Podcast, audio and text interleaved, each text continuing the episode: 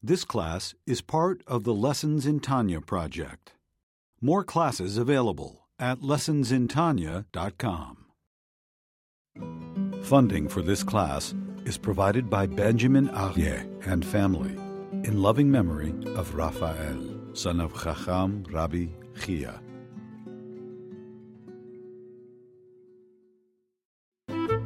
Lessons in Tanya.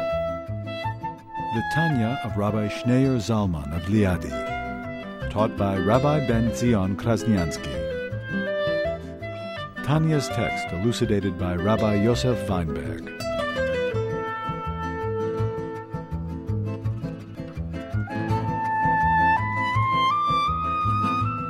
We're holding page 192.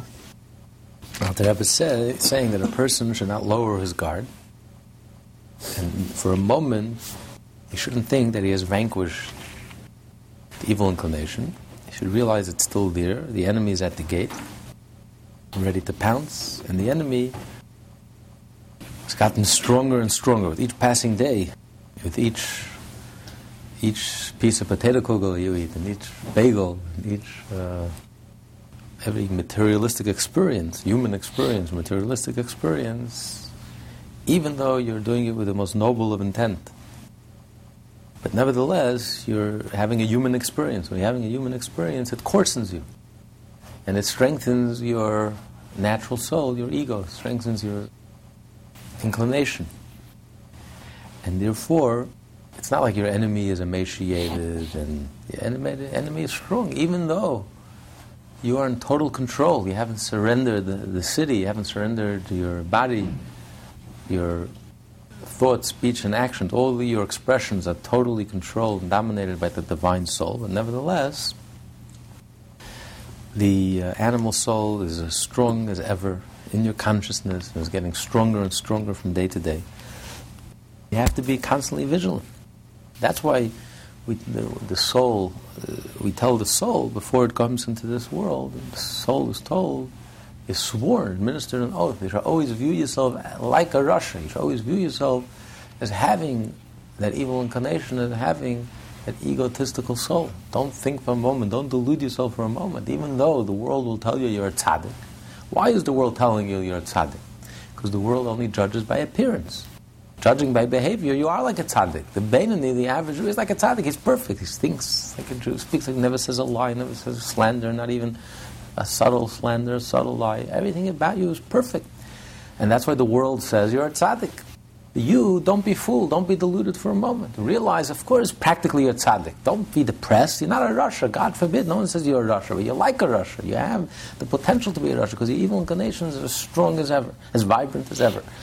And you better be vigilant. Don't let your guard down for one moment. And then he says, even the highest level of a Beinoni, top of page 192.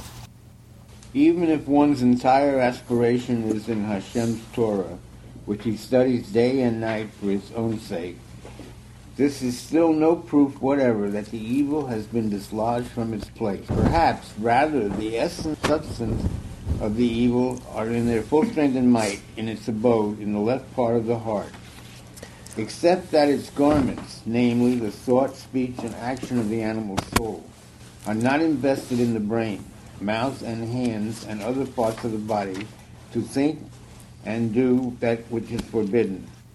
So he's saying that even until now we were speaking about a Beinoni, a working person, a person who's involved most of his day, most of his time is involved in the material world. So we understand now such a person who's having so many human experiences, who's immersed in the material world, in the human world, although he's acting divine, he's acting godly, he's acting Jewishly, thinking and speaking and acting as a Jew, but nevertheless, because you're immersed in the material world, um, therefore it makes sense that your animal soul and your ego is as strong as ever. Even though you may be perfect, for 10, 20, 30 years you haven't sinned once. But nevertheless, your animal soul is vibrant and, and, and, and alive, and you have to be alert. Because if you, if you um, lose vigilance for just a moment, the animal soul is ready to pounce and ready to conquer, conquer you. But he's saying even a Jew who's immersed in holiness, all day, that's all he does. His entire occupation is studying Torah. That's all he does, 24 7. All he does is he studies Torah. So you would think that such a Jew doesn't have to worry so much about his ego soul, about his natural soul, because the whole day he's immersed in divine activity. He's immersed in godly things. His whole day is occupied, engaged by studying Torah. Except in the, the few the few hours of sleep or the or or eating, but the the major part of his day is dedicated, is engaged in godly things. He says, nevertheless, this is no proof that the evil has been dislodged. The essence of the, the evil is as strong as ever. And not just, when he says the essence of the evil, he doesn't mean subconsciously, he means even consciously. That the, the evil in the conscious level is as strong as ever. Your ego soul, your natural soul, your natural inclination is as strong as ever. Except that in the garments, practically, practically you're doing the right thing. Your thoughts are engaged in studying, of, studying Torah all day and night, and your speech is engaged in studying Torah, and your actions are engaged in mitzvah. Continue, except. Except that its garments, namely the thought, speech, and action of the animal soul, are not invested in the brain, mouth, and hands and other parts of the body to think and do that which is forbidden. Because Hashem has granted the mind supremacy and dominion over the heart, therefore the divine soul in the mind rules over the small city, over all the parts of the body, making them the body's organs, serve as garment and vehicle, i.e., as means of expression, garment that is totally subservient to its user, as is a vehicle to its rider. Thus, because of it, uh, because it's Hashem's given supremacy, the divine soul is able to use the body's organs as a garment and vehicle. So not only is the body a garment, an expression of the soul, the body expresses itself through the soul. The garment reveals, just like the garment reveals a person. A person wears garments and he walks outside. Without garments, you don't walk outside. So the garments reveal you. you. And the garments also uh, express who you are. The type of garments they wear express you, express who you are. But so not only is the body the expression of the soul, the body become the garment for the soul, it reveals the soul, it expresses the soul, it activates the soul. But in addition, it is totally subservient to its user, like a vehicle to its rider. The body has become totally nullified before the soul. That the sole purpose of every organ in the body is to express the soul. The hands are used to give tzedakah, to do kindness. Every organ in the body is used exclusively for Hashem, for to express the desire of the soul to serve and to connect with Hashem. So the body becomes a vehicle, a vessel before Hashem.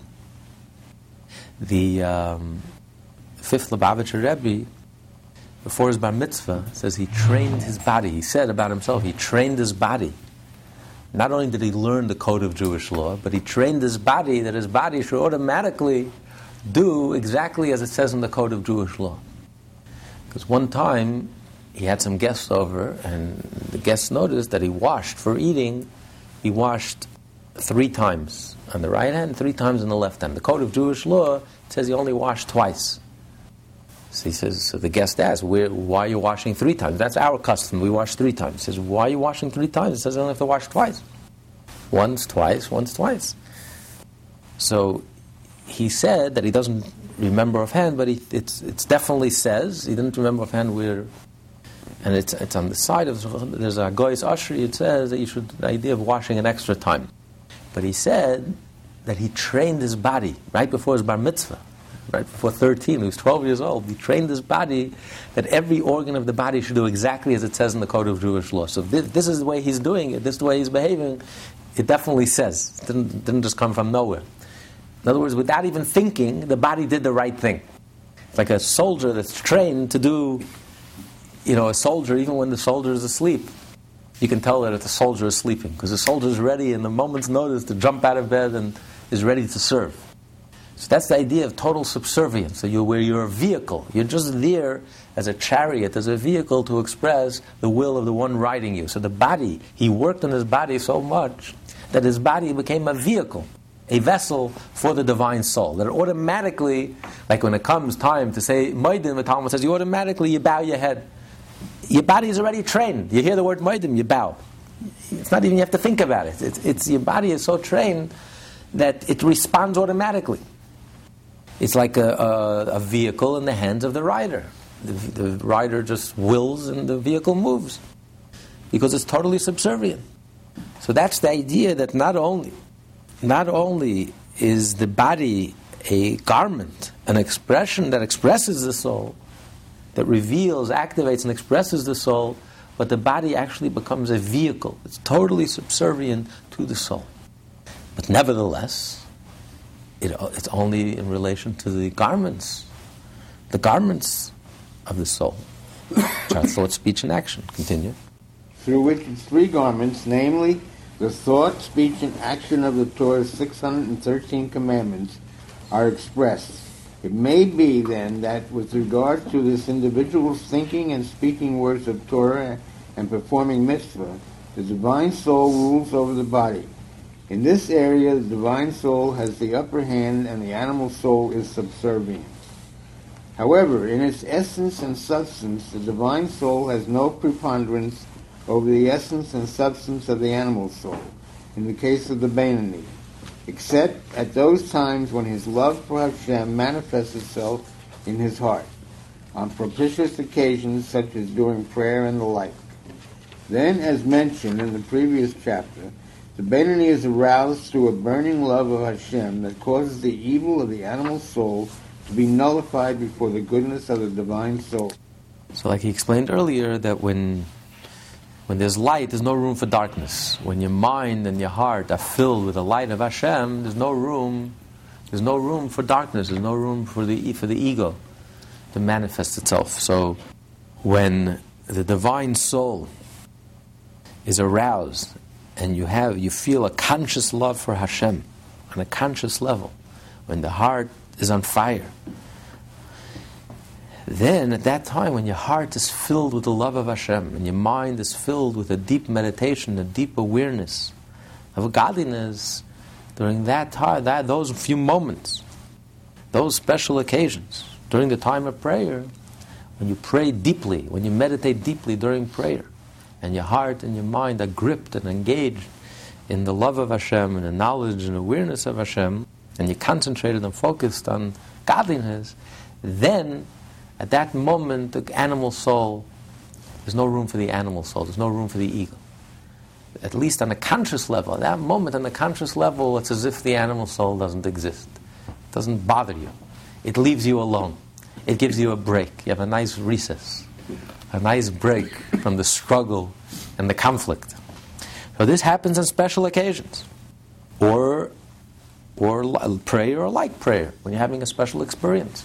Maybe when you're sitting at the Pesach Seder, maybe on special occasions, or Shabbat and the holidays, on a, a joyous, in a joyous moment, in a special moment.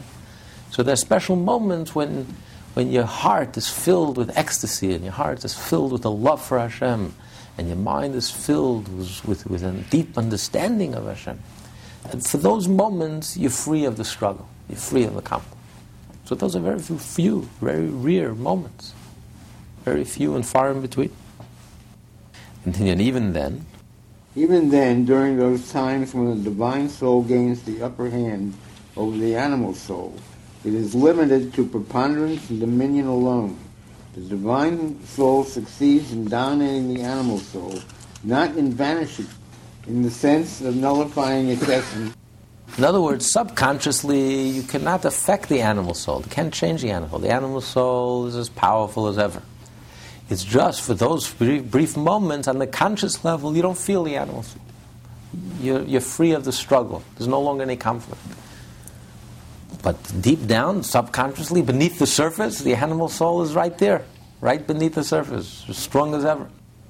Because we don't control. What happens with our mind and our heart, our minds and our heart, cannot access our subconscious. Our minds and our heart, which we think in words, and even our loves can also be described in words. We love, intense love, but it's all emotions that could be defined and described in words all human experiences that can be defined um, in words, uh, logic, rational understanding, the mind, the heart, this cannot touch a deeper place that's deeper than words. It's beyond words, which, are, which is our subconscious.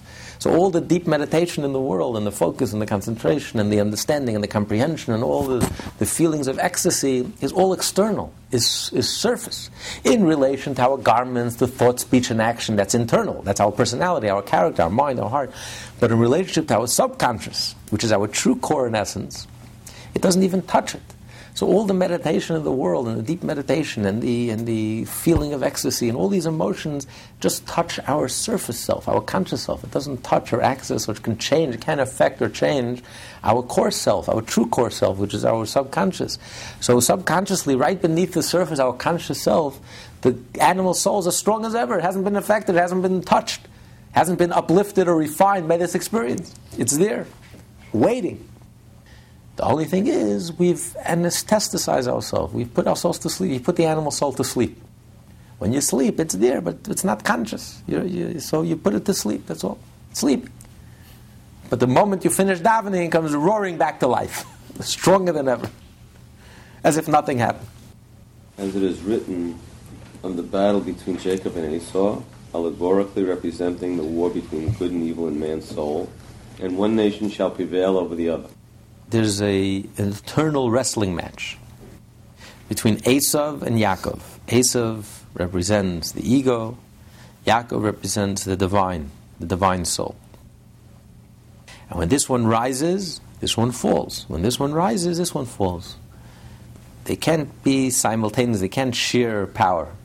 When the godly soul rises, the animal soul falls. When the animal soul falls, it rises, the godly soul falls. But he only quotes three quarters of the sentence. He says, when this one fall rises, is referring to the godly soul. When the godly soul rises, the animal soul falls. It's like in a, wrestling match. When this one wins, the other one is down. When this other one rises, he doesn't finish. He just says, etc. He's referring to the godly soul falls. It's a constant back and forth. Life, that's life. Life is a constant struggle, back and forth. Sometimes we win, we're on top, and then we get thrown down, and then we're in the bottom, and then we pick ourselves up. But it works both ways. The godly soul picks itself up, doesn't get discouraged, even though you're down. You're never out. You get back up, and then you win. And then we have a, another wrestling match. And if you look throughout Jewish history, if you read your Bible, the Tanakh, one generation the Jewish people were righteous and they succeeded, and, a, and, and then they reverted back to their evil ways, and then they, they, they, uh, they had setbacks, and they were vanquished, and then they cried out to Hashem, they did teshuvah, the godly soul stirred up, they regretted their evil ways, and then once again Hashem heard their cries and sent them a judge, and they, he rescued them. It's a constant seesaw, it's just up and down, back and forth. One generation is successful, another generation is evil, one generation is righteous. It, and that's really a reflection, that's really the story of our lives. It's tumultuous. It's up and down. It's constant seesaw. Uh, sometimes the godly soul has the upper hand, and sometimes the animal soul has the upper hand. Sometimes the godly soul is powerful and strong, and is riding high, and the animal soul is feels vanquished, and the other, a moment later, it's the. The animal soul is on top, is riding high, and the godly soul looks a little nebuchal. So the point he's trying to make uh, that even though even though the animal soul has fallen down, the godly soul has is on top. Zekam, the godly soul is on top, and Zen Neifel, which automatically leads to the animal soul falling down. But nevertheless, the animal soul could pick itself up again. So just because it fell down doesn't mean it's going to stay down. So just because during prayer the godly soul is on top and the godly soul is so strong, so powerful, and your mind and your heart are filled with the light of Hashem, that on a conscious level, you put the animal soul to sleep, and the animal soul has no power, powerless. There's no room for the animal soul in your heart. You don't even desire to do something wrong. Not only you don't do something wrong, during prayer you don't even want to do something wrong because your heart is filled with the ecstasy of Hashem. And so too in your mind, you can't even enter into your mind because you're so filled with the light of Hashem and you feel elevated and noble and inspired. But it doesn't mean that the animal soul is out. The ego is out. A moment later, the animal soul can stand up again and be on top, and you'll end up being on the bottom. So that's why you have to be very vigilant, you have to be very careful. Don't lose your guard. Don't lower your guard, even for a moment. Don't think just because you're riding high, don't for, think for delude yourself for one moment that you've already arrived. You're the level of a tzaddik. You'll never be tempted again. You'll, you'll, you'll, you'll never fall again. Don't think for a moment. It's all over. Jacob, exemplifying the good, merely prevails over Esau the evil, but does not succeed in totally vanquishing him. This agrees with our sage's comment on this verse. When this one rises and prevails, that one falls, and when that one rises, this one falls. The animal soul, although it has had fallen during prayer, is afterwards able to rise and rally once again, indicating that the divine soul had not succeeded in vanquishing it even during prayer, for which reason even its dominance is only temporary. Thus, the divine soul gains strength and ascendancy over the animal soul in the source of strength, gevura, which is understanding, bina. In the Kabbalah's description of the Sefirot, Bina is the source of Gavura. In terms of one's divine soul, this means that the source of its strength, Gavura, to combat the animal soul is found in its faculty of understanding, Bina, the faculty with which it understands the greatness of Hashem. The Kabbalists, in arranging the Sfirot, you have two different ways of arranging the Sfirot. One is where it's one, all ten are in one line, wisdom, understanding, knowledge, chachma, bina, das, kindness, strength, mercy, compassion, etc. But the other way is is wisdom on the right side, bina on the left side, the right brain, the left brain. Das is an integrative mind right above the spine, it's in the center. And then you have chesed, the right hand. That's how the human body is constructed. Chesed, the right hand, kindness. That's the, the, predominant hand, the prevailing hand. The left hand is Gevura. And Rachmanis, it's the heart. Then you have the two legs, Netzach and Hoid, and Yisoid, the male organ. And then the feminine, the receiving, is Malchut. And that's, all, that's in the center.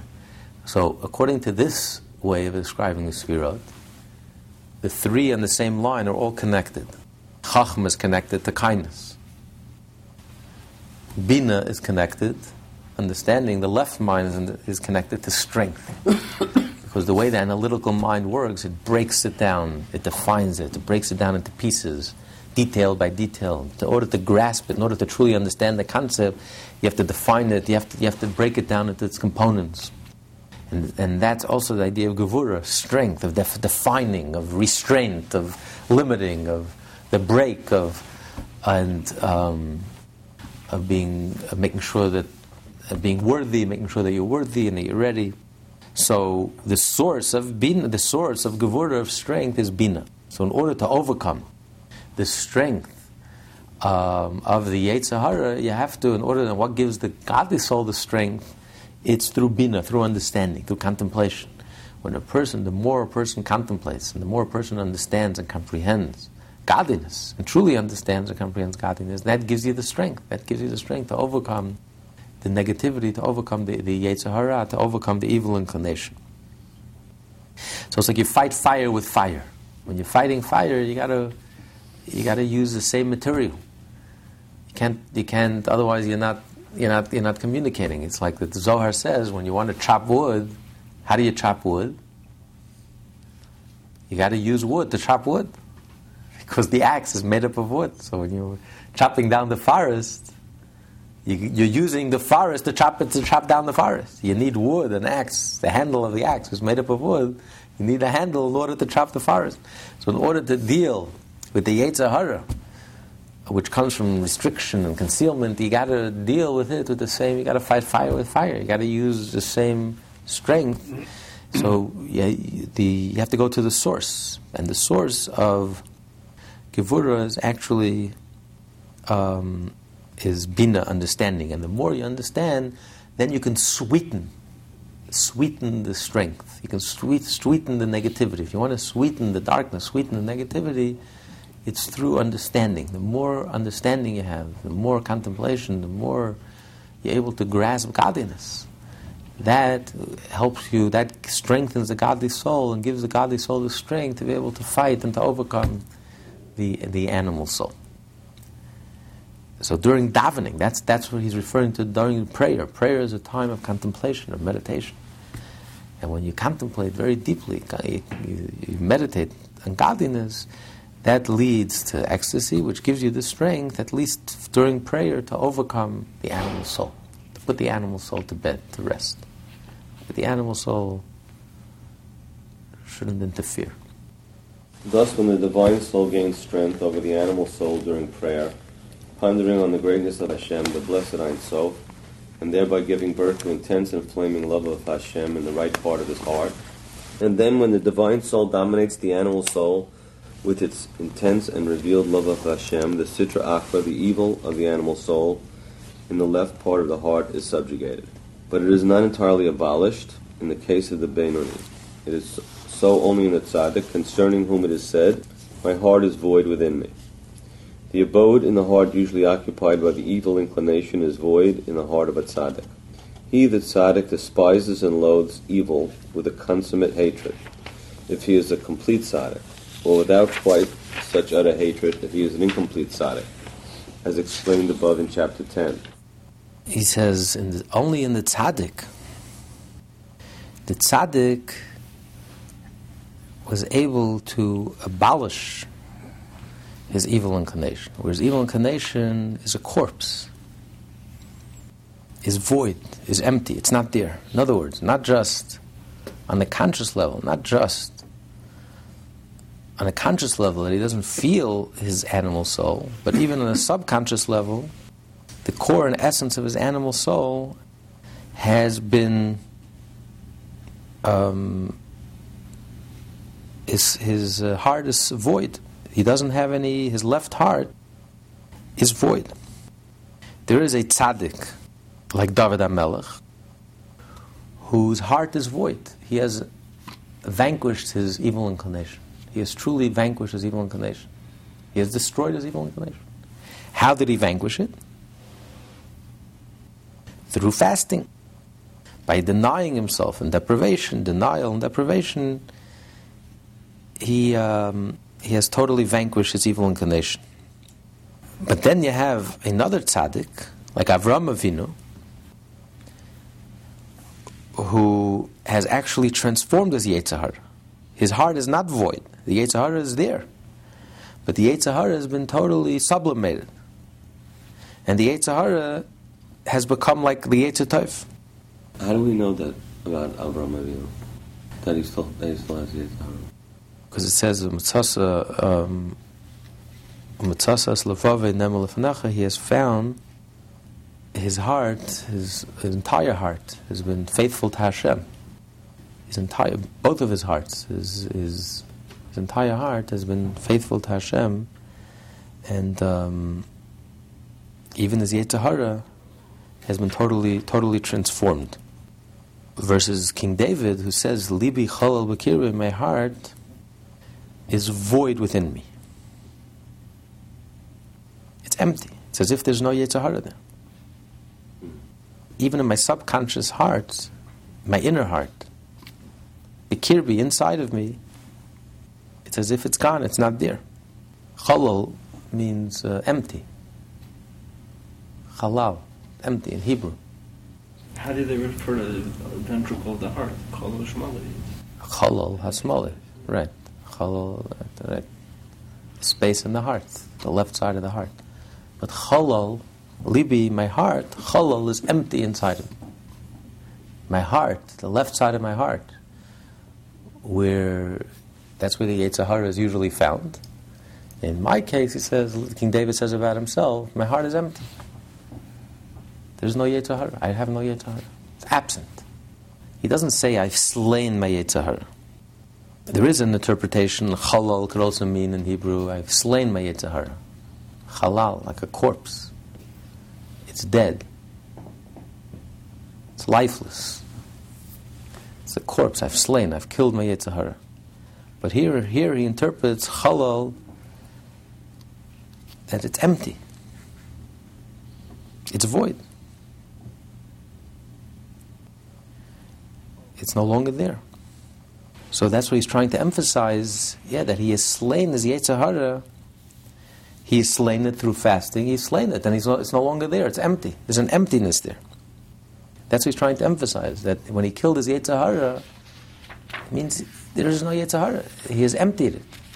Not that he has transformed the Yetzer Hara, it's a higher level. Transforming, this is what Avraham Avinu accomplished. Avraham was able to utilize the Yetzer Hara, sublimate the Yetzer Hara. Not to destroy it, to turn the Yetzer Hara around.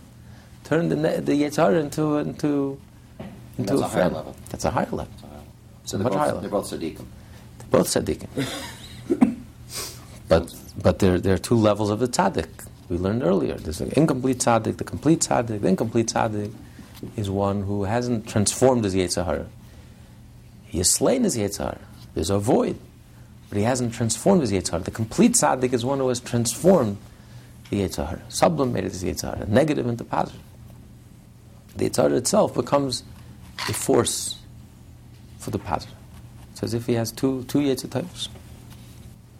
That's what he says. He, the tzaddik, despises and loathes evil, either with a consummate hatred, if he's a complete tzaddik, if he has totally transformed his evil inclination, or without quite such utter hatred, if he's an incomplete tzaddik. But this is only true of the tzaddik. All the above applies to the tzaddik. But in a Beinoni, the evil merely lies dormant, as with a sleeping man, for example, who can awaken from his sleep at any time and reactivate his faculties. When you're asleep, your conscious is asleep. But the subconscious is, is there, it's dormant. Everything is there, but it's dormant. All your faculties are present, it's just dormant. It's there, nothing changed. You can wake up in a moment. So it's asleep. Your evil inclination is asleep, your ego is asleep. You don't feel it, it's not conscious, you don't, it's not alive in your heart and your mind, but it's there, it's dormant. And it could stir up any moment from your subconscious to your conscious. In a moment's notice. So is the evil in the Beinoni dormant, as it were, in the left part of the heart, not functioning at all, not even desiring physical pleasures, during the recital of the Shema and Amidah, when his heart is aglow with the love of God, causing the evil of the animal soul to be dormant. Therefore, after prayer can we reawaken. Now, he's going to, this entire chapter, he's referring back to chapter 1, answering the questions he asked in chapter 1, starting with the oath that's administered to the soul before the soul is born, before the soul is sent into this world. And then he asked the question how could Rabbah mistake, mistake himself for being a Beinoni? Rabbah was the greatest leader of the Jewish people who didn't stop learning for a moment, a single moment. How could he possibly delude himself that he's a Beinoni? And it seems that everything that Alter Rebbe explained till now would not answer that question. Because we said, what's the difference between a Beinoni? What's the definition of a Beinoni? A Beinoni is like a tzaddik when it comes to his behavior. Behaviorally, he's like a tzaddik. He's perfect. He's in total control, total master. Thought, speech, action, does everything that's right. Perfect. But however, internally, consciously, the Beinoni is more like the Rasha. The Beinoni has an evil inclination, has a healthy ego. Versus the tzaddik, the tzaddik, because the tzaddik has achieved the core transformation, the tzaddik doesn't even have an evil inclination, is not even tempted to do anything wrong. So the question is, yes, Rabbah did not delude himself. Rabbah knew that he was perfect. He was so perfect that he didn't even waste a moment, a moment opportunity to learn. Every waking moment that he had, he spent learning, which is rare, unusual, even in the Talmudic times. So he knew that he was perfect. But still, how could Rabbah delude himself that he was a Beinoni? Rabbah knew that he had no evil inclination. Rabbah knew he never had any negative urges. He never was tempted to do anything wrong. Not only he didn't do anything wrong, he was never tempted to do anything wrong. Which automatically would classify him as a tzaddik. So how could Rabbah delude himself as a Beinoni? A person going through his entire life, never had any urges, any negative urges, never had any evil inclinations, never felt egotistical, was only motivated to do the right thing. How could Rabbah delude himself that he's a Beinoni? Now the Alter Rebbe is going to answer. The Alter Rebbe is going to say that there is a concept. The highest level of a Beinoni is a Beinoni. We said that the Beinoni, during brief moments, the Beinoni could reach the level of the tzaddik. When the Beinoni prays during prayer, when the Beinoni is immersed in prayer, when there's light, there's no room for darkness. When the Beinoni is immersed in prayer, during that, those moments, he's free of the conflict. He has no conflict. The Yetzer Hara is dormant. The ego is dormant. So now the Alter Rebbe introduces us to the concept there is a Beinoni who's constantly praying. His state of being is if he's constantly praying. He's so aroused, his mind is so focused, and his heart is in such ecstasy and, is, and so inspired that it's as if he's constantly praying. He's constantly, he's constantly in a mood, he's constantly motivated, he's constantly focused on, on godliness. Therefore, his heart and his mind is always filled with light. There's never any room. He doesn't allow his Yetzer Hara to wake up. So the Yetzer Hara, the evil inclination, the ego, is, is constantly asleep. It's such a powerful anesthesia that he's constantly out. He's constantly giving him anesthesia, constantly putting him out. So the Yetzer Hara doesn't have a chance or a moment to wake up. Not that it's not there, it's there, but it just it simply, it simply doesn't have a chance. Not only doesn't have a chance to express himself behaviorally, he doesn't even have a chance to express himself consciously. That on a conscious level, for he doesn't even feel consciously, doesn't even feel his Yetzer Hara even for a moment, because his mind and his heart are constantly focused on godliness. But nevertheless, it's very possible that subconsciously his Yetzer Hara is still there. Rabbah was not convinced that he reached the level of the tzaddik just because his behavior was perfect, and even more so, just because he never even had an urge, a negative urge. He thought that he's on the level of the Beinoni who's davening all day. So he's constantly motivated, inspired. So there's no room. There's no room. He's not allowing for the evil inclination to surface. It's there, right beneath the surface, but he, he, he just doesn't allow it to express itself. But it's possible it's still there. He says, How do I know that I'm a tzaddik, a genuine tzaddik who has totally transformed his evil inclination? Or there's a void in his heart, or the evil inclination is dead and slain and gone. He had no proof of that. He says, I don't know. So you can at least we can understand how Rabbah could make a mistake. Rabbah was making a mistake. Rabba was not a ben, he was a tzaddik. He was a tzaddik of his generation. And he was a genuine tzaddik. And he did slay his Yetzer Hara and his heart was void and empty of evil inclination. He had, he did achieve a core transformation. But at least we can understand how Rabba could honestly think to himself and say, How do I know? I don't have proof. How do I know? Just because I don't have an evil inclination does not necessarily prove that I'm a tzaddik. That was Rabba's point. Objectively speaking, honestly speaking, he says, just because I don't have an evil inclination, that doesn't prove that I'm a tzaddik. It's very likely that there has been no tr- core transformation I'm still very earthy. I'm still very human. I'm still very much down to earth. I haven't joined that elite group that's otherworldly and divine and godly. I'm very much a part of this world. Why don't I feel any urges, any negative urges or instincts? It's because I'm constantly inspired. My mind is constantly focused on godliness. And therefore, I'm just constantly anesthetizing my evil inclination, my ego. I'm not allowing it to wake up. So it's constantly dormant. It's, it's a perpetual state of dormancy, perpetually asleep. I'm constantly distracting myself with godliness, and if I don't, I don't give it a chance. But it doesn't mean it's not there. I have no proof. So now, at least we can understand where Rabbah is coming from. How Rabbah could even make such a mistake without being a delusional. He says, I have no objective proof that I'm a tzaddik. What's, what's my proof that I'm a tzaddik? that I'm perfect, that I every waking moment I study Torah, that doesn't prove anything. But the fact that I don't, I don't even have any urges to do anything, anything negative, that doesn't either prove it that I'm a tzaddik. I could very well still be a Beinoni. It's just that my evil inclination is dormant. It's just asleep. I'm not allowing it to wake up because I'm constantly inspired and motivated and focused and concentrated. So it doesn't prove anything. I'm like davening all day long. We were Hasidim, we used to daven all day long. So maybe I'm davening all day long. So it doesn't prove that I'm a tzaddik. For this reason, Rabbah considered himself a Beinoni, though his mouth never ceased from Torah study, and his desire was in studying Hashem's Torah day and night with a craving, desire, and longing. His soul yearning for Hashem with overwhelming love, such as that experienced during the recitation of the Shema and uh, Amidah. During prayers mentioned above, the Beinoni's heart is aroused to the love of Hashem so passionate that he does not feel the evil of his animal soul at all. Rabbah, however, experiences arousal of love not only during prayer but throughout the day. Therefore, his animal soul was always dormant, and he never desired mundane matters. It was therefore possible for him to consider himself a Beinoni, for he appeared in his own eyes as a Beinoni who prays all day, namely a Beinoni who throughout the day retains the level attained during prayer, As indeed our sages said, would that a man pray the whole day long. Such a Beinoni is constantly ablaze to the love of Hashem, and consequently his desire for evil is always dormant at and explained. Therefore, the absence of any evil desires did not conclusively prove to Rabba that he was a tzaddik. It was still possible for him to maintain that he was a Beinoni, a Beinoni who prays all day long. You know, this was the the focus, the main focus of the Chabad Chassid. What distinguished the Chabad Chassid from other Chassidim is those who considered themselves, counted themselves as Chabad Chassidim, would spend hours praying.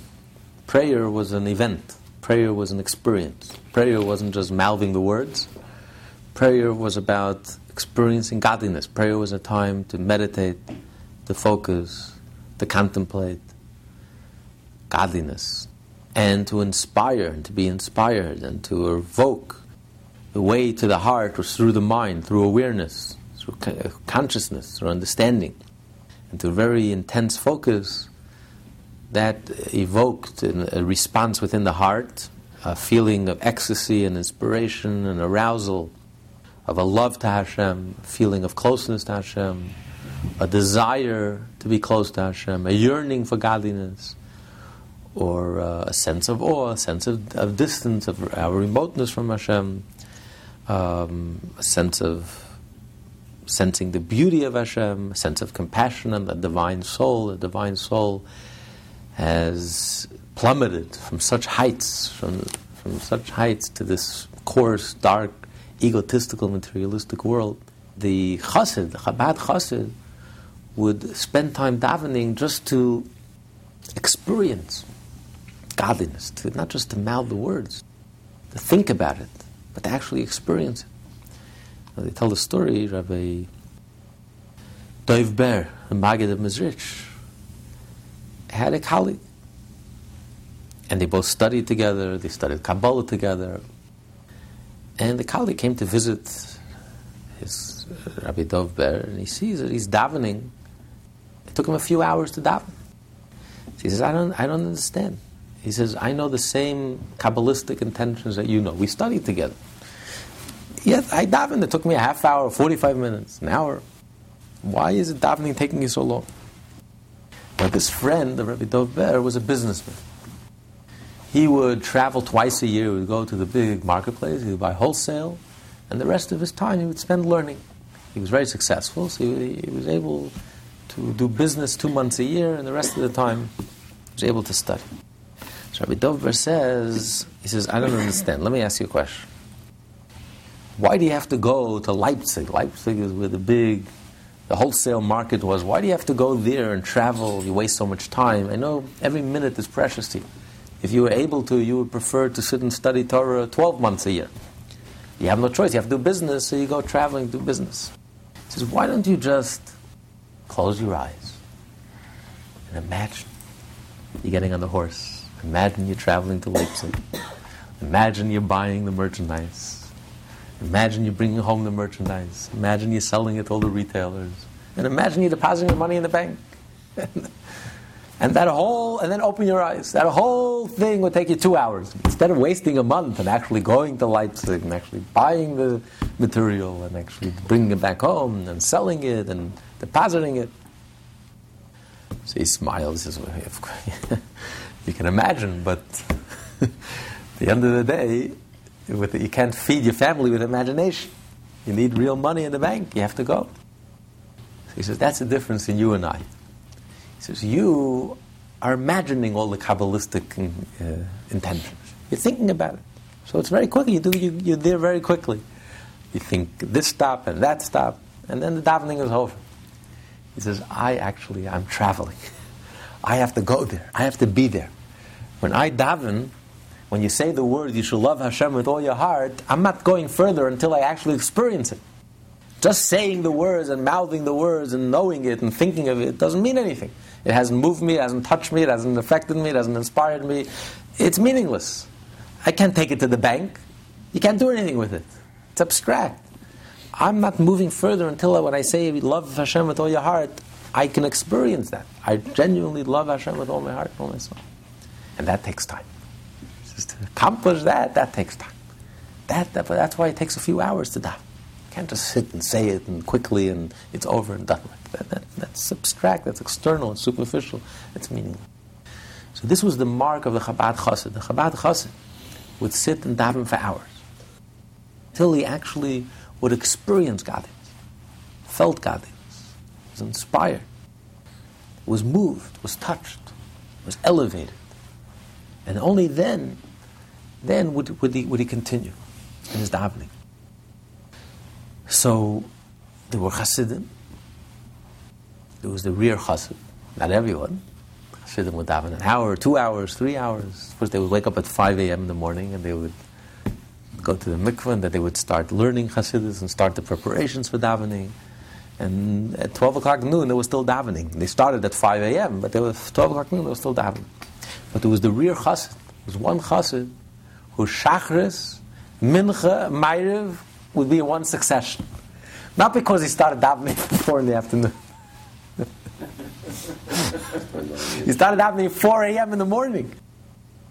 But he davened the whole day because he was so genuine. Every every word of davening, he didn't go further until he felt it and he experienced it, and he went from one level to the next level to the next level, and it would take him all day.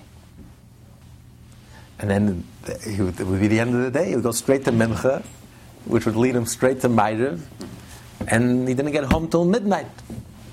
He was davening all day, and this was every day. So the Talmud says, halavai, halavai, a person should daven all day. Meaning, the, the rabbis instituted we daven three times a day. Because a person needs these three times in the day. You need to be inspired. You need to center yourself. You need to focus. You need to remember what it's all about. When you wake up in the morning, it's a brand new day. You're still rubbing your eyes, not just physically, also spiritually. You're raw. In order to be inspired, to feel godly, you have to, you need that morning that morning, uh, that's the opening of the day. You have to start with davening, with connecting, remembering yourself, reminding yourself, remembering who you are, remembering what it's all about. Your soul has come down to this world. You want to reconnect with Hashem. You want to feel Hashem. You want to experience godliness. And only then do you feel awake. Otherwise, you're still sleepwalking, spiritually sleepwalking. You only feel awake and fully awake after you daven. Then you feel spiritually awake and wide awake, and you feel You've experienced godliness. Now you feel alive. Now I'm ready to go out and, and conquer the world and do what I have to do. And then in the middle of the day, you need a break again. You need a quick break. You're immersed in the material world, in your career, in your business, and you forget about Hashem, so you have to stop. Whatever you're doing in the middle of the day, right smack in the middle of the business, you have to stop and pray mincha, connect once again to Hashem. And that's the most difficult prayer. But that you get straight to the point. Right smack in the middle of the busy day, you stop and you pray. And then at night, at the end of the day, to, to digest before you go to sleep. In order to wake up like a Jew, you got to go to sleep like a Jew. At the end of the day, you have to digest everything you've accomplished. Again, you have to connect with Hashem. So the rabbis instituted that we should daven three times a day. But there were those rare individuals who would daven all day. The morning would carry them till the afternoon, the afternoon would carry them till the evening, and so he's saying that Rabbah, even though Rabbah did not spend his time davening all day, Rabbah spent his time learning and studying all day, but he was on the level in terms of inspiration, in terms of being aroused, in terms of being spiritually awake, in terms of being awake and alert and aware. Rabbah was on the level of the Beni who davens all day long. His mind was constantly focused and concentrated on Hashem. He always felt godliness. His heart was also always aroused and inspired by godliness. And nevertheless, he did not consider himself a tzaddik. So I have no proof that I'm. Of course, he was a tzaddik, but he said, "I have no proof that I'm a tzaddik. What's what's the proof? I'm prove to me that I'm a tzaddik. Just because I'm perfect doesn't make me a tzaddik. That's a bainin. Just because I don't feel an evil inclination, that still doesn't prove that I'm a tzaddik. I have no evil inclination because I'm constantly, uh, constantly aroused and constantly inspired. So all it, all, all it means is my evil inclination, it's alive and well. And it's right beneath the surface, it's dormant, it's asleep. I'm constantly uh, administering anesthesia. And the animal soul is asleep, that's all, but it's there. So even though I'm, I'm at this stage and this level 10, 20, 30, 40 years, as many years, it doesn't matter. The Yetzer Hara is still there. It can wake up in a moment and come roaring to life. So the essence is still there. There hasn't been any core transformation. What's the proof that there's been a core transformation? That I'm made up of a different substance. The tzaddik is almost made up of a different substance. The tzaddik has no evil inclination. The tzaddik has achieved a core transformation. The tzaddik has transformed himself subconsciously, which, which 99.9% of human beings have no access to. Barely even know exists. We can't change that, that place within us. The tzaddik has changed that place. The tzaddik is so deep. The tzaddik has totally transformed himself. So it's almost the tzaddik is made up of a different substance. The tzaddik, his being is divine. Not just he's acting divine. The tzaddik, his very being is divine. Not just he's acting divine or is consciously divine. His mind is, is, is focused on the divine. His heart is inspired with the divine. But subconsciously, his very being is divine. He says, I have no proof that my very being is divine, that I'm a tzaddik. Therefore, Rabbah could make the mistake. And he can say, I'm a Bain, without deluding himself. Not that he's delusional. Rabbah knew the score, he knew exactly. He knows what he feels inside, and he knows his behavior. He knows that he's perfect, but still, that doesn't make me a tzaddik. Maybe I'm still a baby. I'm just a baby. So Rabbah thought that he was a baby. Rabbah, the foundation, the pillar of the world, the tzaddik of his generation, the one who didn't stop learning even in the times of Rabbah's times, in times of the Talmud, this was such a rare phenomenon. A person didn't even waste one single second of his life. Every waking moment he had, he used, he utilized to learn Torah. So much so, when it came time for him to pass away, the evil, the angel of death couldn't even reach him because he, was constantly learning. When he's learning Torah, angel death couldn't reach him. He had to make a whole subterfuge. He had to rattle the trees to get him for a moment to stop learning. And that's what second he stopped learning, he was able to do his mission, carry out his mission, and take his soul from him. So even those days, it was such a rare phenomenon. Times of the Talmud, and he's only a Beinoni. So is any one of us going to delude ourselves that we're Beinoni? Halavai Beinoni. Halavai, we should be a baby. So people, we shouldn't throw the terms around so loosely. Tzaddik. People we call tzaddikim, this nice rabbi, and this nice Rosh Yeshiva, and this nice, what's tzaddik? Halavai, halavai Beinoni. He's surely not a ra- rabbi. With all due respect, this rabbi in Rosh Yeshiva is not a rabbi. And rabbis didn't think he was a tzaddik. Honestly, genuinely, didn't think he was a tzaddik. So surely, don't confuse when we confuse terms, we're not making anyone greater by giving him terms that are just not appropriate. You have to understand that tzaddik is a, is a core transformation. Just because a person studies Torah all day, is a rabbi in a Rosh Yeshiva, a dean of a yeshiva, and is immersed in studying Torah all day, it doesn't make him a godly person. It doesn't make him a holy person. He's behaving holy. He's acting holy. He's acting divine. He's doing a holy things all day and all night. But that doesn't make you holy. It doesn't mean that your being has become holy. There's been a core transformation. It doesn't mean that your mind thinks in a holy way. It doesn't necessarily mean so. The tzaddik, whose being has become holy, his mind thinks differently. Everything he processes is differently because consciously, subconsciously, his entire being has become godly.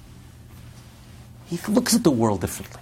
When he looks at the world, he's looking at it from a godly perspective. While when we look at the world, even the great rabbi in Rosh Yeshiva is looking at it as a human being, as a finite human being, as an external, egotistical human being, who's, who's behaving, is doing everything that's right, who's behaving appropriately, who's doing everything that's right. But it doesn't mean, since there's not been a core transformation, it doesn't mean that he has that subtle, that, that subtle divine perspective. It doesn't mean that he's permeated with the reality that there's nothing but God. It's totally egoless. Not egoless. You be very religious, very observant, and you're totally egotistic. But you're doing everything that's right. So Rabbah thought, yes, he's constantly thinking about Hashem. He's constantly inspired by Hashem. But does that mean that he has no ego? That he's totally egoless? There's no. And therefore, I'm still viewing this world from a very egotistical perspective. I'm not viewing this world from a godly perspective. I'm not a tzaddik. Tzaddik is different. Tzaddik is holy. His being is holy. Everything about him is holy. Everything he does is holy. Because his entire being has been transformed, subconsciously. He looks at the world from a holy point of view. There's not nothing ordinary about the tzaddik. Even his ordinary things is also holy. Everything about him speaks holiness, because his whole being is God. He breathes holiness. He eats holiness. He drinks holiness. Everything about him is holy. When you share the meal of a tzaddik, it's holy. When you take from the food that the tzaddik ate, it's holy because his eating is holy. He eats holy, he drinks holy, he thinks holy. When you take the food of a rabbi in the Rosh Yeshiva, there's not, nothing holy about it.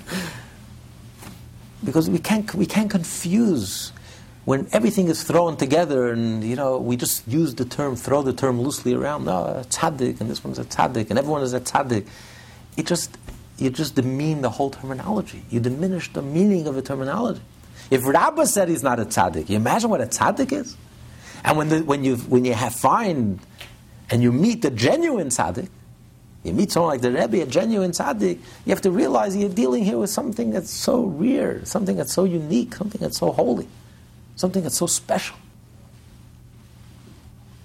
And that's, that's so, it's, people don't differentiate and can't make a distinction, you know, just imagine you, you, you put Einstein and, and, and the physics professor, the first grade physics teacher, all in the same boat. I mean, there are people who talk about tzaddikim. I saw a biography there, a book of biographies. They put everyone there on the same page.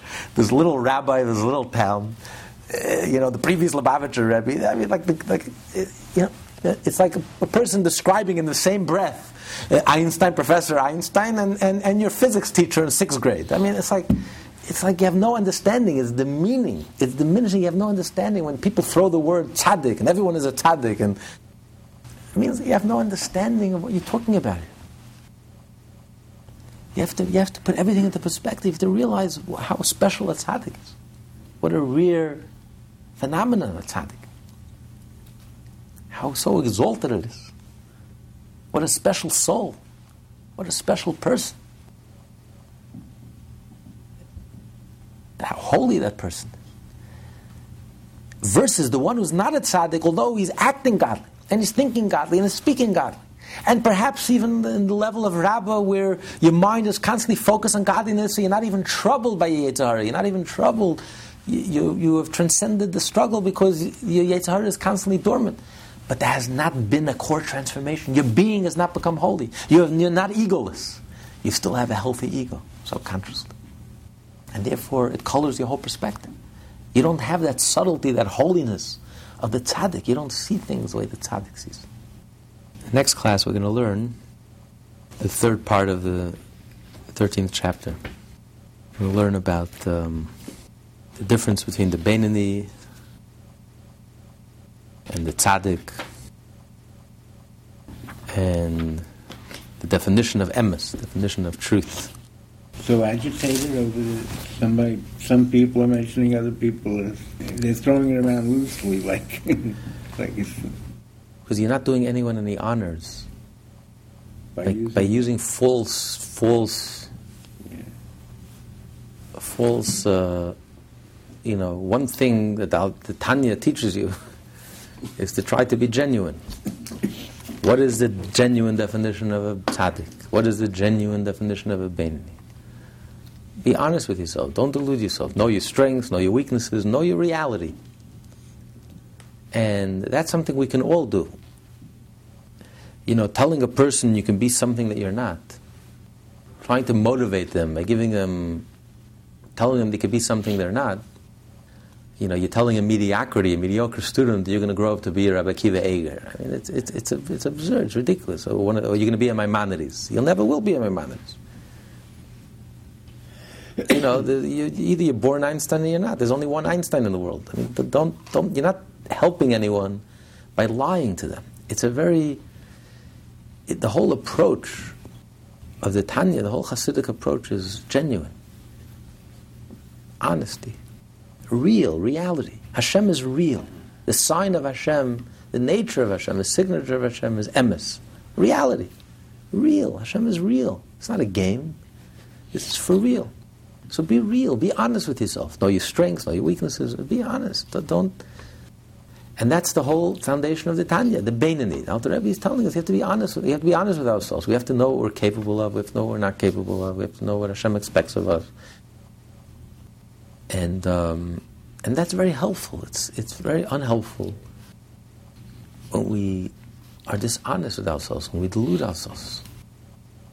You know, when we forget what we're talking about here. We're talking about you know, the patriarchs, the matriarchs, all the biblical characters, they were tzaddikim.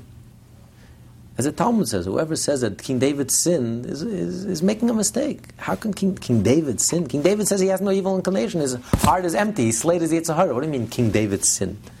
If you take the story literally, I mean, the worst bum in the street wouldn't do what King David did. I mean, you know, so you have to re- realize, remember who we're talking about here. We're talking about King David.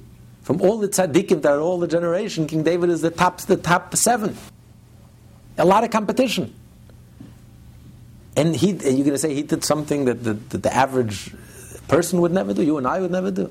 And he's the tzaddik, he's, he has such a deep impact on the Jewish people and continues to have David HaMelech, so you have to realize who we're talking about here. When we say in the Torah, Moses sinned, King David sinned, what sin? When sin? It's a whole different understanding. It's a whole different, we're talking about a whole different concept. It's on the subtlest level. Relative to them, it's considered a sin whatever, the, whatever happened. But you have to realize the type of personality we're talking about, the type of people we're talking about. We're talking about a tzaddik who is egoless, who is a chariot Hashem. Egoless. His entire being is an expression of godliness. Core transformation. Doesn't even have an evil inclination. We can't even begin to fathom what that is. Person who doesn't have no evil inclination. And not only it's dormant, it's not even dormant, it's totally transformed. The evil inclination is, is the heart, the left side of the heart is empty, it's not there. Or on a higher level, sublimated the evil inclination. So you, you're dealing here, you have to have an appreciation of, of what greatness is, of what level of a tzaddik is. And when you have that appreciation, then you can also aspire. You can aspire in our own personal lives, we can aspire to be like the tzaddik in the sense that at least during prayer, during special moments, during those moments we should be free of the struggle. At least for those moments, we shouldn't even be. We shouldn't even have. Uh, we shouldn't even have any any desires. We shouldn't even have any any negative inclinations. For those moments, we shouldn't even want to do something wrong. Not only we don't do anything wrong, we don't even want to do anything wrong because our heart and our mind is so permeated with godliness. That's what we aspire to. At least we can get a taste of the tzaddik. Although we know it's only on our conscious level, beneath the conscious, subconsciously, the Yetzer Hara is dormant, it's right there, right beneath the surface, ready to come roaring back, fine. But at least on the conscious level, to the best of my ability, that's the highest level we can reach. At least on the conscious level, I can, for a few brief moments, I can take a recess, I can take, get a break, I can free myself of the struggle fill, fill my mind and my heart with the light of it, the divine light, which doesn't leave any room for the darkness. So at least you know what you're aspiring to. But when you delude yourself with terms and terminology, and we throw these terminology loosely, a tzaddik, this rabbi, this shiva, a tzaddik, then, then what are you aspiring to? Studying Torah all day doesn't make you a tzaddik. Doing the mitzvah doesn't make you a tzaddik doing everything perfectly, that's the ABC, that's aleph beis, That, that's, that's the beginners. That's just the beginner. That's where you start. That's where you start. Without that, you're nothing. Without that, you're a rasha. Without that, you're absolutely nothing. So what, that's what you're aspiring to, to be the minimal. No, by you, what you consider the heights is, is just the minimal. It's not even the base, it's just the basics. But you have to aspire to something much more than that. That your whole being should be godly. Your whole being should be Jewish. Not only you should do Jewish, act Jewish, think Jewish, but you should be permeated.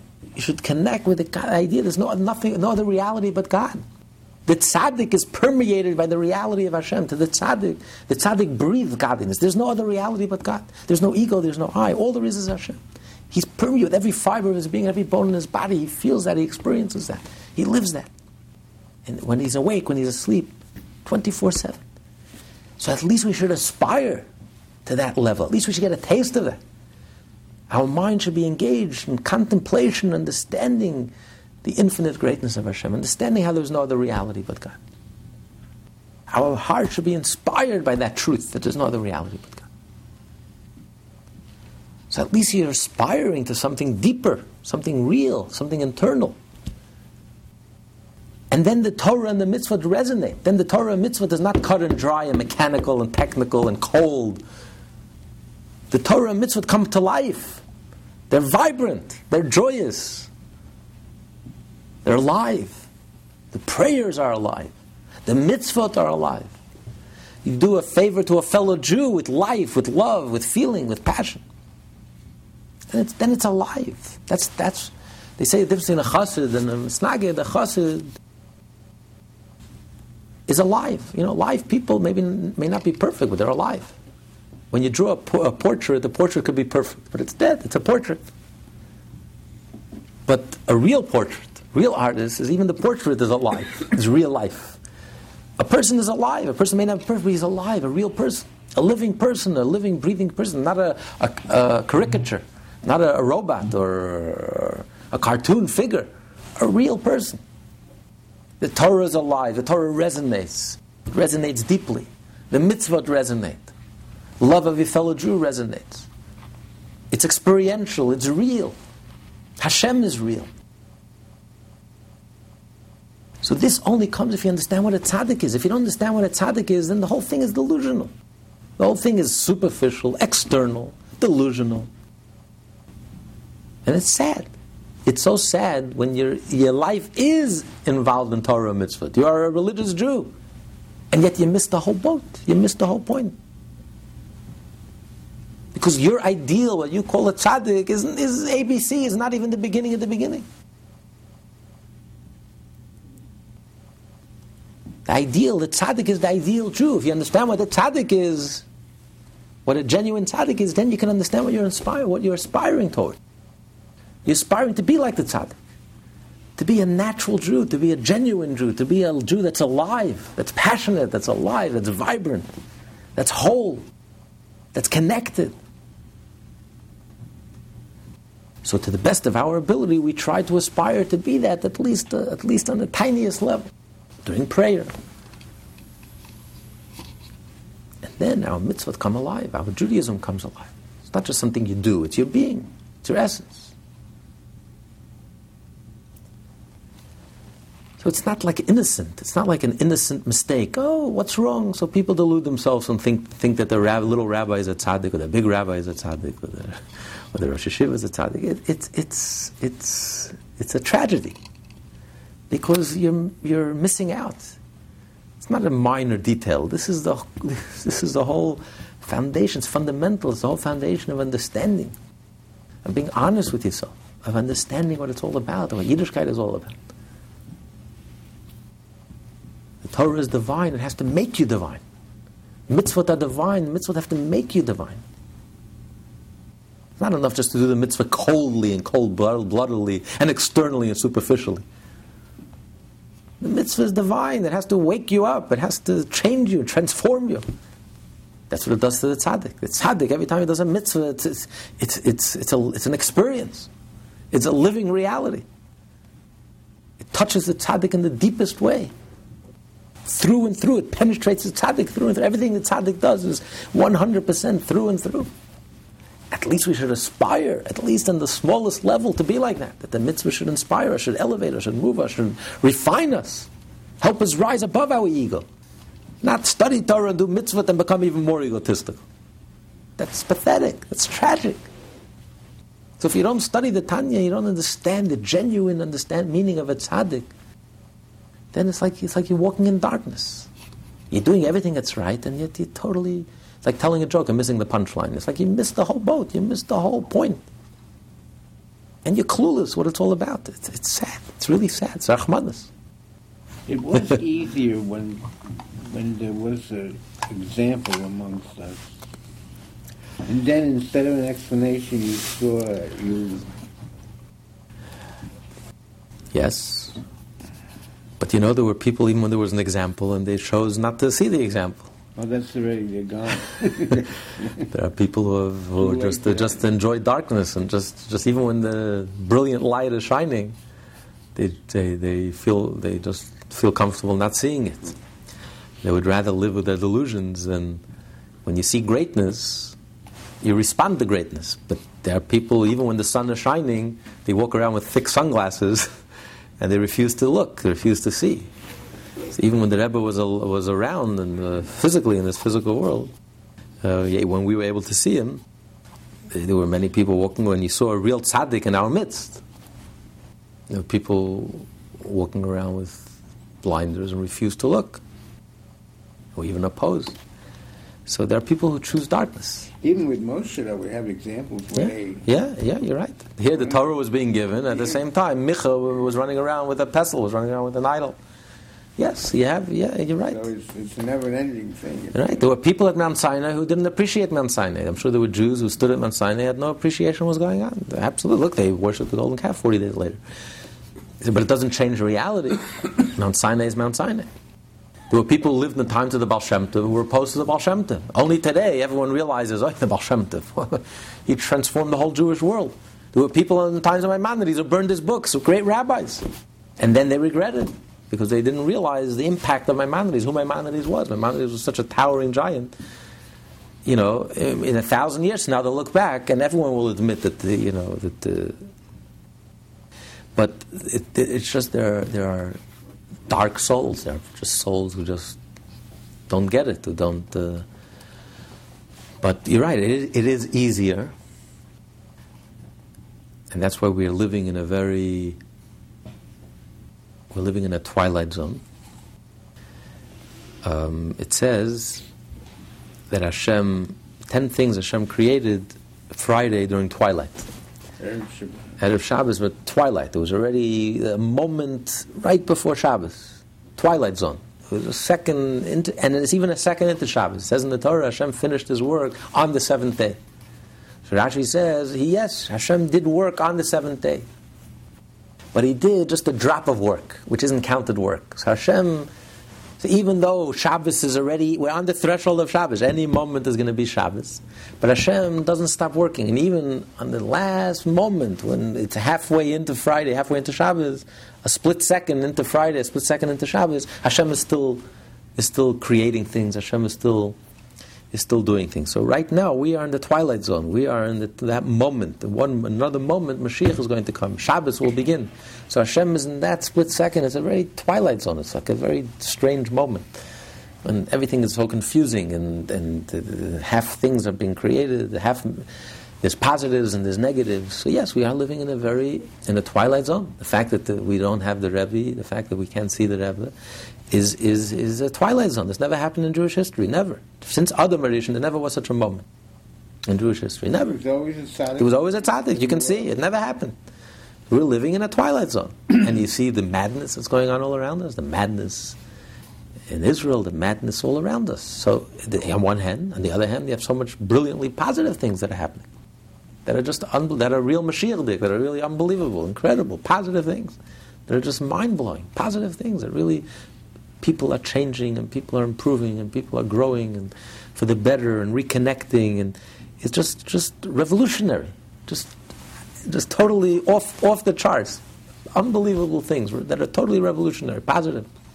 So we're living in a twilight zone. At the same time simultaneously we have all these negative things happening. At the same time we have all these positive things happening but you know that this is the last moment. This just proves what the Rebbe said that we are at the last moment Hashem is still working. Hashem, Hashem is still doing. He still wants to get another half a second of exile.